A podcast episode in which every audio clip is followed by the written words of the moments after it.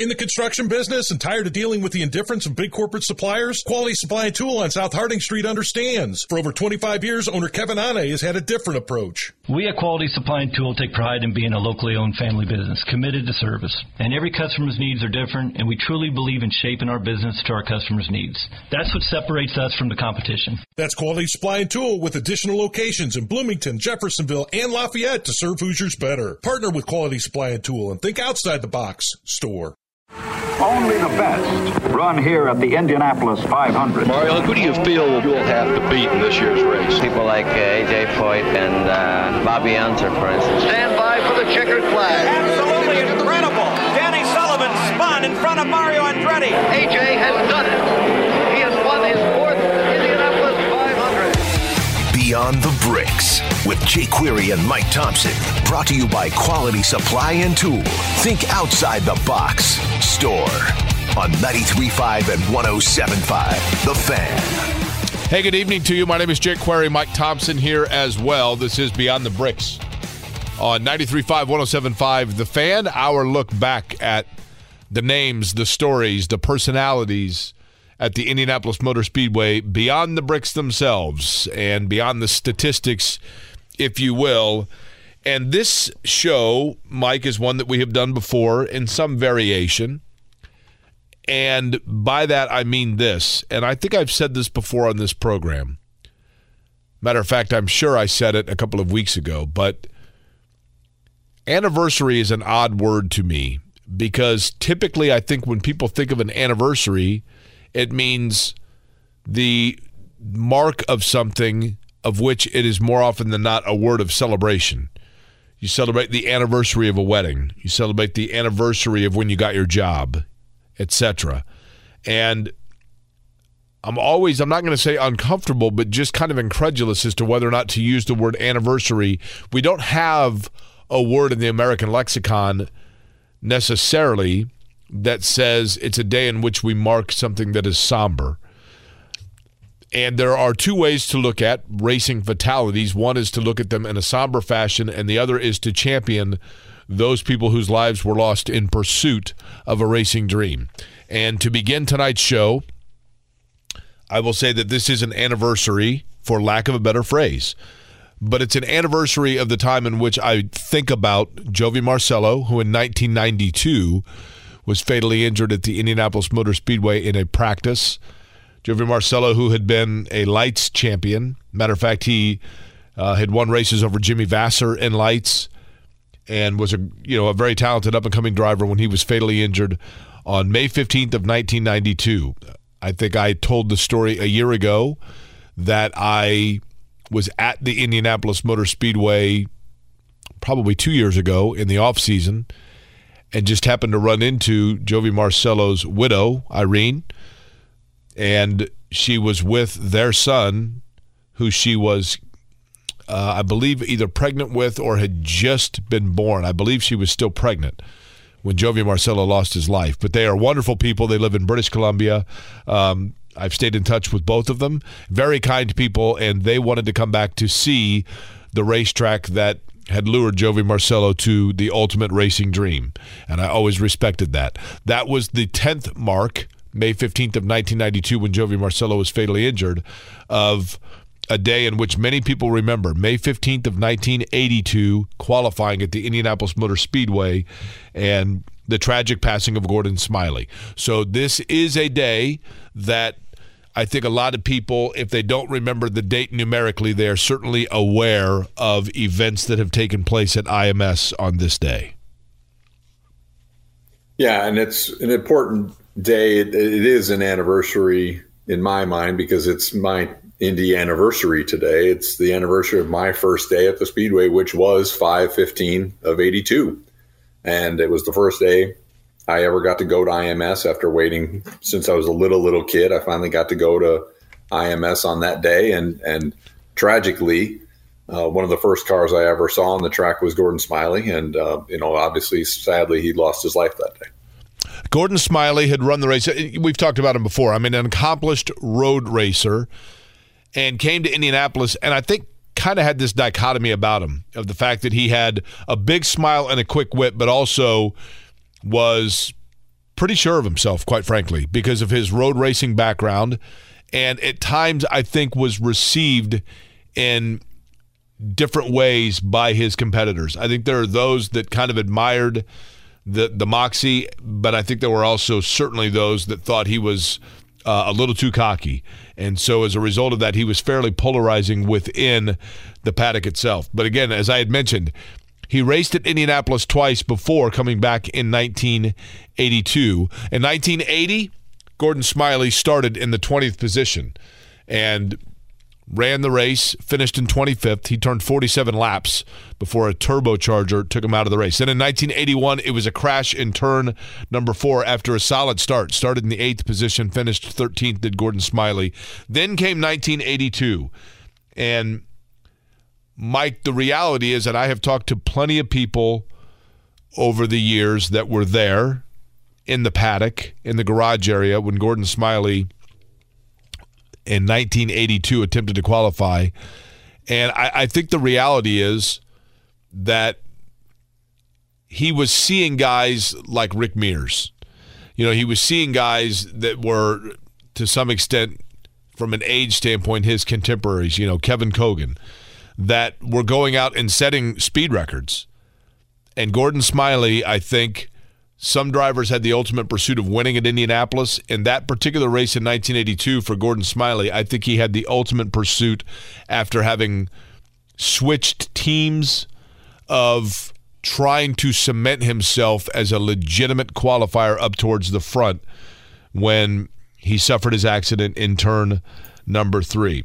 But that accident, where Gordon Smiley's life came to an end on May fifteenth of nineteen eighty-two, came within the same week, later in the week, um, obviously, than when he had done an interview. And I believe, Mike, we've played different audio from this, but this is with Kevin Calabro, brother of Dave Calabro, on a show back then that was known as Talk of Gasoline Alley on W I B C, correct? That is correct. Uh, he was on the show with Kevin Calabro. Now, the, the format back then was a little different. Donald would take Uh, calls and do trivia in the first hour of the show, and in the second hour in May, typically Kevin Calabro would have a guest, a driver guest, either a contemporary driver who was trying to make the race or in the race, or a, a legend of the time, a Duke Nalen or a Joey Chitwood type guest. So the, the format was a little different uh, than we know the Talk of Gasoline Alley ended up being later, uh, with Donald just taking questions uh, of uh, you know, nostalgic, you know, nostalgic nature, historic nature, things like that. So here is Gordon Smiley with Kevin Calabro in May of nineteen eighty-two. Uh, and luck, I guess, is a lot of this business, isn't it? Oh, you bet. Uh, skill, you obviously, bet. You're a skilled athlete, but uh, luck is a part of everything, I think, and if you excel. Uh, your first year here, you were ninth fastest, and you mm-hmm. started twentieth. Mm-hmm. And in your second year last year, talk about last year. What? what Well, again, like you say, the, the, the good luck on my side has been that I have never driven an Indy car for a, what wasn't a good team. And I've uh, been here the two previous times with the Patrick team, last year with Mario and Gordy, and the year before with uh, Gordy and Tom Bigelow. And I've just had tremendous help at mm-hmm. Indianapolis, and that's helped me a bunch, because this year I'm just completely relaxed and very comfortable from the first time I went on the track. And uh, so I've been very lucky from that standpoint. My results, however, have been exactly the opposite. We've just had diabolical luck, and, and it's really hurt us. We've run right up in front in both races. Led a lap last year? Yeah, you know, it, it's, it's. I guess there's other things besides luck involved, too. Sure. But, uh, oh, I put down a lot of it to luck. Richard Petty said a long time ago, I'd much rather be lucky than good, and well, I sure agree with that. You started oval racing, uh, I guess, officially in your first big event, nineteen eighty, Ontario. Mm-hmm. How did that all happen? Well, uh, it was kind of a strange uh, run of circumstances. In seventy-nine, I drove in the Aurora Formula One series in Europe for John Surtees. Okay, now, now let's stop right there. Aurora Formula One. Now, what is that all about? Well, basically, that series was designed, the concept was a, a training ground for Grand Prix drivers, for potential mm-hmm. World Championship Grand Prix drivers. And there's a mistaken uh, thing out that it was for year-old Grand Prix cars, and that's just not true. The, the Surtees team that I drove for was using their current, latest, state-of-the-art equipment. we use Cosworth engines just exactly the same as the Grand Prix teams use. So other than the tires, which we had a specification tire, which we called wooden, they're extremely mm. hard tires, and they were about three seconds slower than a Grand Prix tire in back-to-back tests. Mm. Uh, the cars were identical. So it's an excellent training ground for an up-and-coming driver to, in a Formula One type car. And it was based wholly in Europe. We did a fourteen race series during the year.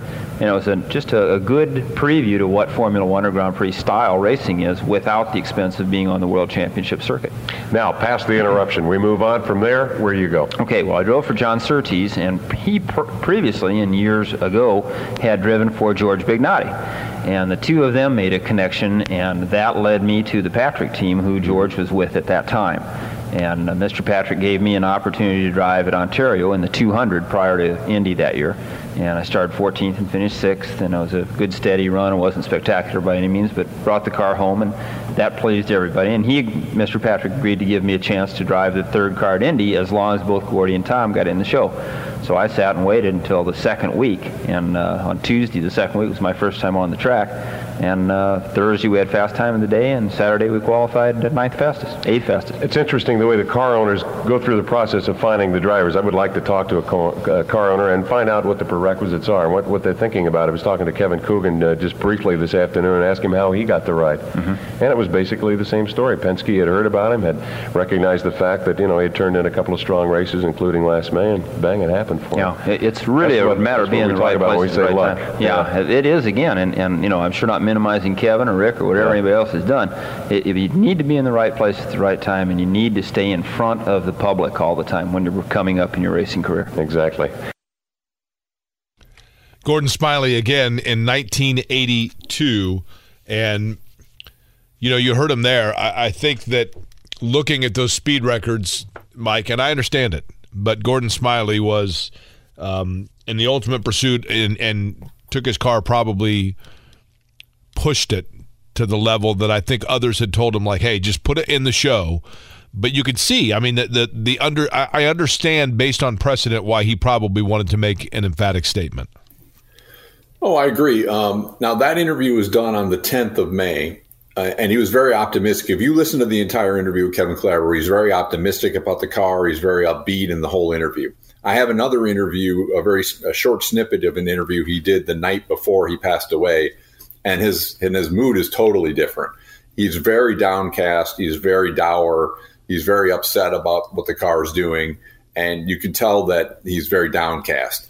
And I, in my personal opinion, is uh, you know, having talked to some people and and talked to uh, different folks, you know, he really liked Tom Sneva. He really thought that Tom Sneva, you know, in qualifying was the man, and that he, if he emulated Tom Sneva, that you could basically will a car to a certain speed. And, you know, I think it's a, a case of, of trying to wring something out of that car that it really wasn't capable of, um, you, you know, trying to will it to a certain speed where, whereas what you just said, instead of just putting it in the show and then working on it and continuing to get it better for race day, Uh, trying to get something out of that car that it, it may not have been capable of. nineteen eighty-two was the year that a rookie came to Indianapolis that when it comes to uh, tying together two things that Gordon Smiley was talking about and, unfortunately, the accident of Gordon Smiley, sometimes luck does come into play. And when your car gets squirrely, there are those that have had luck in terms of all of a sudden realizing by the time they realize their car is spinning, they look up and they think, holy cow, I'm going in the right direction. Danny Sullivan has made no bones about the fact that that's exactly what he felt essentially in nineteen eighty-five in his famous spin to win when he did a complete one eighty in turn number two and then realized, wait a minute, I'm still going in the right direction, and went on to win the Indianapolis five hundred mile race. But he was a rookie, and nineteen eighty-two was Danny Sullivan. As a matter of fact, Danny Sullivan's driving record outside, at least at Indianapolis, outside of that year he won the five hundred, has a couple of, of real things that pop out at you in the terms of the fact that he only completed two hundred laps once. That was the year he won it. In nineteen eighty-two, he was a rookie, and in nineteen eighty-two, he was interviewed. Here's how it sounds. Tonight, our guest is Danny Sullivan for the half hour, and then Roger Mears will be with us at seven thirty. And Danny was just telling us about being up in Toronto, Canada yesterday and doing sixty-one of these suckers. So uh, thanks for giving us the half hour, Danny. We appreciate that. Oh, pleasure. They, they must ask you every, con- like you say, every conceivable question known to man about auto racing, and some that you probably don't have answers for. Yeah, some of them are good, but some of them are a little bit uh, crazy. And, you yeah. know, when some girl asks you, well, what's it like every time you approach a corner and it's a life or death situation. You know, Ooh. Uh, you have to sort of educate him politely without, yeah, you know, it's not quite that bad. You've got quite a following in Canada because of the Can-Am, huh? That's right, and the Canadians seem to be, like here in Indianapolis, are real ardent fans, and they mm. follow it, and I've raced up in, at uh, Mossport, uh, this will be my fourth time, so. It uh, you get a little following. And you're racing for whom again? Paul Newman and Budweiser. Hot dog. Is he a tough boss to work for? No, he's actually one of the best I've ever worked for because he's a super nice guy. He's an enthusiast first. He's real down to earth and uh, just wants to do well and understands all the problems because he races himself, which uh, really helps. And uh, he and I were friends first and now employer and employee. Yeah. How would you rate him as a race driver? Well, the races I've seen him do in the Datsun are fantastic. The first one this year, he won from the from last uh, place because they couldn't start the car on the grid, and uh, the second one with no brakes, he finished second. You know, so outstanding. He, he's good, and, and uh, you know, he finished second at Le Mans. He's won the national championship, and some of those guys aren't slouches that yeah. he's racing against. Now, Danny, you grew up in Louisville, or is it Louisville? It's uh, Louisville. for, for everybody from there, outside. No, just teasing you. But uh, did you start your racing there, or when, when did you start? I know you went to the University of Kentucky. Did you start there? Or? No, I was actually uh, bumming around in New York working as a waiter, uh, and uh, a friend of the family came and was trying to get me on track and find out what I was going to do with my life other than yeah. be a waiter. And he was connected in racing, so I said, well, I'd like to try my hand at that. Just as a whim, it was a mm-hmm. change of pace, and uh, I finally talked him into helping me and uh, sent me to driving school in Europe. At the time was the best one, and he was associated with Jackie Stewart, and Jackie suggested this. Went over there and fell in love with it, and they said, you've got talent, you ought to stick around. So uh, I stayed. The big time. Yeah, it All was. Right. And you started off in Formula over there? Formula Ford, mm-hmm. and then did Formula three and Formula two. These are all small bore formulas. Mm-hmm. They look like an Indy car, but all small scale. Uh-huh. And uh, stayed there, and then had an offer to come back here to the States to race uh, Formula Atlantic and Mini Indy, or the Super V Championship. And that fell through. The Atlantic went off, and so I raced here, and then did some long-distance racing, and then got involved with Garvin Brown in the Can-Am, and did Atlantic and NASCAR, and yeah. now with Paul Newman and Budweiser here, and Garvin Brown and the Forsyth uh, brothers from Chicago were here at Indy. Outstanding. Just on a whim is the way it all began. Huh? That's right. Wow, from a New York waiter to an IndyCar racer. There was a lot made when he won the race in nineteen eighty-five about Danny Sullivan having been a waiter at one time in New York City. And that rookie year that he had in nineteen eighty-two, Danny Sullivan actually had started the race in the thirteenth position. He finished one spot lower. Another driver in that race in nineteen eighty-two that did the opposite of that, brought the car home one place higher than where he finished, was Tony Bettenhausen. Tony Bettenhausen, Mike, from one of the great racing families, is the next that we'll feature here. That's right. Tony Lee Bettenhausen, uh, one of the nicest guys. I, I have a, a very strong memory of my – he was at the uh, the old flag room. I don't know if you remember the flag Sure. room that used to be there at the uh, at the Mo- the Speedway Motel. And my aunt and uncle happened to be at the flag room one time, and they met him in the flag room, uh, the bar area. And they uh, said, oh, you know, Our, our nephew would love to talk to you. And they actually called me real quick, and he actually got on the phone and, you know, was like, you know, hey, this is Toto. And I'm thinking, who's Toto? You know, and, and, and then, uh, you know, I'm like a you know, kid, I'm like twelve years old or whatever at the time. And, and he was, he couldn't have been nicer. And he was like, oh, thanks for being a fan. And he signed a, you know, like a brochure for, for me, and I still have it, you know, and, and my aunt and uncle brought it home for me. And he, he just couldn't have been nicer just to, to call and say hello for a minute, you know, just because he knew that that would make me happy as a young race fan. And, and he was always very, very pleasant, very, very pleasant gentleman. Of course, the son of the great racer Tony Bettenhausen, the brother of Gary Bettenhausen, and I would assume this sound also is from nineteen eighty-two, correct, Mike? That is correct. This is from nineteen eighty-two. Another uh, quick interview with Kevin Calabro, and he's he's actually talking about uh, Tony Bettenhausen, Tony Lee Bettenhausen's famous father, uh, Melvin Tony Bettenhausen. What was that like coming up, uh, you know, with a father that obviously was at the top of the class? Was there some pressure for, for young Tony to, to produce, or? Well, not not really. I think there was it was harder on Gary and Merle than it was myself, because I was nine when my dad Uh, was killed here at Indianapolis, and uh, you know, I I think it wouldn't have been too long before I'd have had to had to straighten up and, and do things right. But uh, uh, he was a perfectionist, and, and he wanted things done his way, and uh, uh, I think Gary's very much like that too with his boys. When the, when there is a death in racing, Tony, uh, in particular in the family, uh, do you sometimes look back and, like you say, you're at the age of nine, but at that age, uh, were there some people saying, particularly in the family, saying, you know, let's let's not have you get into racing? What was, was there influence in the family for you not to go into racing, or how, how was that handled when you were that young?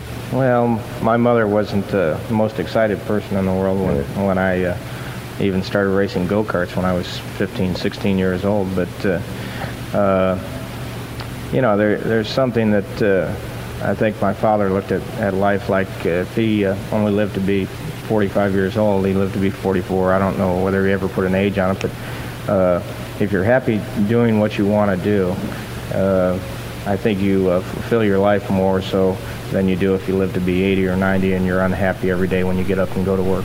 Just live it. All right. Well, you've got it. Right. Very good. That is, sadly, the late Tony Bettenhausen with Kevin Calabro from nineteen eighty-two. Gary Bettenhausen, his one brother that was referenced there, uh, also now no longer with us. But Merle Bettenhausen, not only uh, still around, but also um, always fun to talk to, whether you run into him at the Speedway or perhaps at one of the dining areas around Indianapolis. Merle Bettenhausen, always, just like you had mentioned with Tony, Mike, willing to stop, chat, and have a good laugh. When we come back, we will continue to feature some of those names, including a few that we've already mentioned, when we take a look back at some of the drivers of the eighties here on Beyond the Bricks. The night before the five hundred, live under the stars, this Saturday night, seven thirty at the Sports Complex downtown. Elvira. It's the fabulous Oak Ridge Boys in concert. Elvira Dreamo. The Oak Ridge Boys and Doug Hagen live in person outdoors under the stars. Tickets now on sale at Ross and Babcock downtown and Indianapolis Airs locations. Prices are seven fifty, eight fifty, and nine fifty. Get your one dollar off discount coupons now at Guarantee Auto Stores. Don't miss this one. Brought to you by the Promotion Company. Elvira.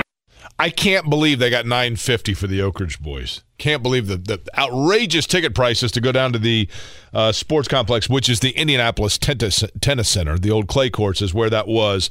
Fabulous uh, audio there from nineteen eighty-one. The Oak Ridge Boys in concert in Indianapolis. That nineteen eighty-one race, by the way, featured a rookie in it by the name of Kevin Cogan, who in that race finished fourth, started in twelfth, ran one hundred ninety-seven laps, and suddenly Kevin Cogan was on the map. Beyond the Bricks here, Jake Query along with Mike Thompson, Sam Fritz, Eddie Garrison helping us out behind the scenes. And speaking of Kevin Cogan, I think we all know what happened with Kevin Cogan at the outset of that nineteen eighty-two Indianapolis five hundred. Cogan, as he became known, because A J. Foyt exclaimed so demonstratively about his displeasure of Kevin Cogan.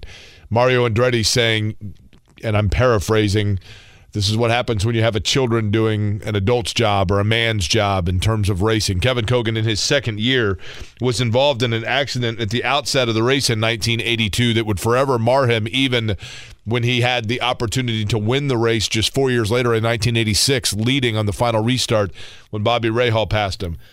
I think, Mike, it's almost unfair because Kevin Cogan was a darn good race car driver and a fast race car driver, and yet I think those two things are the things for which most people simply remember him.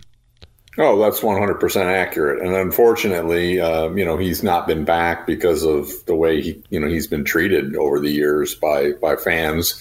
Um, I think you and I have had this conversation. If he has the accident with, you know, Don Whittington and somebody else, uh, you know, instead of A J. Foyt and Mario Andretti, then maybe none of this would be still talked about the way it is. But because it was Mario and A J. Foyt involved, um, you know, it, it became this gigantic thing that is still talked about to this day. And and it's just sad because Kevin is such a nice person. He's always been so pleasant.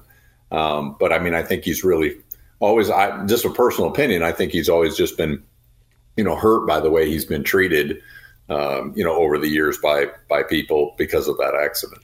Back in nineteen eighty-two, Kevin Cogan was on W I B C talking about the Indianapolis five hundred. Indianapolis is a tough place to feel comfortable, and that's my biggest problem. I want to go out there and try to uh, feel as comfortable as I can with uh, the setup, and, and also I'd like to be able to try to get a compromise race setup too. But basically, I think there's a lot of things that we can improve on, and it just takes lap times.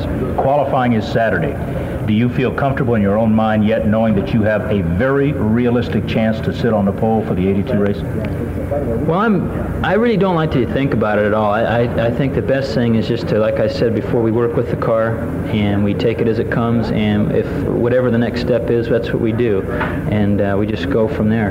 Uh, if I look at any specific times, you just, you just find yourself, uh, uh, you know, looking, it's, it's like almost like dreaming, really, because you might not be able to do it. The most important thing is just to concentrate on the chassis, and that's where all our times are. There's no such thing as uh, dialing the engine, and the engine is as fast as it's going to be, and all of our Our, uh, all of our time is being picked up in the corners. And I just saw a T V shot of my corner, uh, of my lap, th- that quick lap, and I couldn't believe it, how fast it looked like it was going through the corners. Scary, Annie? Looking uh, at it? A little bit, yeah. Well, I saw Danny Sullivan's crash just before it, so that scared me more. nineteen eighty-two, Kevin Cogan, by the way, and Uh, Bob Lamey, who was there with him. Of course, Bob Lamey later, the voice of the Indianapolis Colts. That nineteen eighty-two race was the second for Kevin Cogan. As we talked about, it was the first for Danny Sullivan. And it was the final race for one of the real colorful characters, I think, when you talk about drivers that were just the hard-charging type that fans loved to stand up and pump their fists. And I'm talking about Tom Bigelow when he would go by. Yeah, Tom Bigelow is a great guy, first of all, in general. Um I don't know if you know, but uh, he still to this day writes a little mouse. When he signs an autograph, he draws a little mouse, and he's been doing that for decades. And so, uh, you know, just a great, great guy in general. Uh, fabulous, you know, sprint car driver, sprint car champion, uh, you know, just an all-around really good guy. Tom Bigelow started in Indianapolis in nineteen seventy-four. And again, as you talked about racing in sprint cars, he raced in midgets, basically. If there was something that could be raced, the guy from Whitewater, Wisconsin was going to be racing it. And Tom Bigelow, um, again, making his last start in Indianapolis in nineteen eighty-two. He would start that race in the thirty-first position. He would finish in the eighteenth position. He also was able to sit down and really offer some kind of unique insight about the nineteen eighty-two race, which again would be his final run at Indianapolis. But really good insight on, you know, how it used to be and, and just how things were back forty-one years ago. Uh, when I went out for a qualifying attempt in the Genesee beer car, we lost the motor. And with that, Bill Hall come over and asked me if I would take their car out just for some shakedown runs and uh, get it four laps over one hundred seventy-seven so we could they could get the final sticker on it. So I asked Mister Hammond if I could do that, and he said yes to go ahead and do it. I run the, the four laps. Well, it, we took it out, it, I think it was about one thirty, run a couple laps and had a head gasket blown. So we went. They went back in, fixed that. We're out on the track again at quarter to six. I run four more laps. The first one was, a hun- well, the first one was just warm up. The next one was one hundred eighty-two, then one hundred eighty-five, then one hundred eighty-seven, and uh, the track closed then. Uh, I was really amazed how easy it was to do it. To find the difference between the two cars, and this is mainly why I had wanted to do it, was just to get in and, and find out the difference mm-hmm. between the semi-ground effects and the full ground effects of the Eagle, and uh, it really amazed me. And then Sunday morning, well, Saturday night, we had a meeting, and they asked me if I would drive it, and I talked to Mister Hammond, and no decision was made. Uh, we just left kind of hanging. They said we'd have to know in the morning by seven thirty. So uh, Saturday night wasn't a very good night for me. I didn't uh, didn't really know what to do. We're b- bouncing from one side to the other, you know, and any little thing woke me up. But I uh, I got up that next morning and still didn't really know. When I got out of the motorhome, I just said, well, I have uh, maybe four hundred feet here to make up my mind, and it it wasn't an easy decision because uh, Galen Fox and the crew there, and, and Dick Hammond, the whole Genesee Beer people, been super. But I just knew that I, I had just about all I could get out of the the fifty-six car, and that the Eagle, in just those few laps, was running that fast, and the motor was sour. So I really felt that, you know, with some chassis changes and all of the people that had been coming over and saying that they'd come and help, uh, that the car was capable of doing it. And then watching Chandler and Firestone run that fast, why, yeah, you knew the car could do it. So I just decided that if I was going to make the race this year, and the way the speeds were looking, that it was going to take a, well, I figured the ninety-three was safe with Bill Alsip, but I knew it was going to take that or just a little more to get in it. So I just uh, had to make up my mind, and that was my choice. You know what's really interesting, Mike, about Tom Bigelow? I don't know that anybody, when they would look back on drivers of the nineteen eighties, you know, when I was a kid and I would go to the race, nineteen eighty-two, I would have been ten years old, for example. Uh, actually, nine and a half before that, um, in, in the eighty-two race. I would have turned ten later, but regardless, I would see names of drivers that would be starting in the eighth, ninth, tenth row year in and year out. And as a kid would probably naturally do, I would kind of snicker to myself because I would think, wow, that, that guy's, you know, he's not going to win the race. And now I, I, I realize, as I have for years, but you have to have an appreciation for the fact of just how darn hard it was to qualify for Indy in its own right in nineteen eighty-two, eighty-three, eighty-four. The number of drivers and the versatility of skill set it took to compete in the Indianapolis five hundred. Just making the field, Mike, was a sign right there that you were amongst the best of your region or in the country on the tracks from which you had run become before coming to Indy. And then a guy like Tom Bigelow you look at, and he never dropped out of a race because of something of his own fault. Sure, there were incidents where he had a gearbox go out or an engine failure or something like that. But to be able to be running or getting the most out of the car that you could before it expired, and you're not going out by contact after uh, you know, a number of races, is pretty darn impressive. Absolutely. And when I, when I think about what, I thought you were going in this one direction at first with your comment. When I looked at the lineups, you know, you'd wonder about different guys you'd see and you'd want to learn more about them. And I, I was thinking about this the other day because I watched the beginning of the eighty-two race on uh, the A B C, you know, the old A B C broadcast of the eighty-two race. And they're going through the lineup and they're saying all these nice things about different people, or, or trying to find human interest things. You know, Michael Chandler is the son of the publisher of the L A Times, or, you know, Chet Phillip is the first bearded driver in fifty years, or whatever. You know, I mean, they're they're saying all these different things about people. Literally for Tom Bigelow, they said Tom Bigelow is a veteran from Winchester, Indiana. That's that's all they say about him. I mean, the guy was a, you know, U S A C sprint car champion. You know, you know, he he won all these races in U S A C, and the best thing you can say, he's from Winchester, Indiana. Yeah, I mean, a hundred. They don't. one hundred career starts in U S A C, right? I mean, racing for, you yeah. know, a decade and a half, finishing, you know, top thirty-nine, top ten finishes. I mean, it's pretty darn decorated. Yeah, absolutely. And so, but I, I really thought that soundbite we played with Tom Bigelow was interesting, just to talk about how it used to be back in those days, you know, making that tough decision of switching rides. You know, he felt, you know, the Genesee Beer Wagon was something he had driven before, and he, he felt a real, you know, kinship with the Hammonds, and he didn't want to didn't want to leave that ride. But this other this Eagle, you know, he got it up to speed so quickly, and and then he was able to put it in the show, and it was a tough decision for him. And you know, I I really, you know, I I, I miss those days. I miss those days when people would be, you know, switching cars, and there was all that drama at the last minute. I mean, I'd love to be seeing, you know, Nick Yeoman run up and down the, the pit lane, you know, watching people get into different cars in, in this era. I think that would be really interesting. Uh, because I, that was my favorite. I used to like, I'll be honest, I used to like Bump Day more than Pole Day. Oh, I think the, the reason, drama.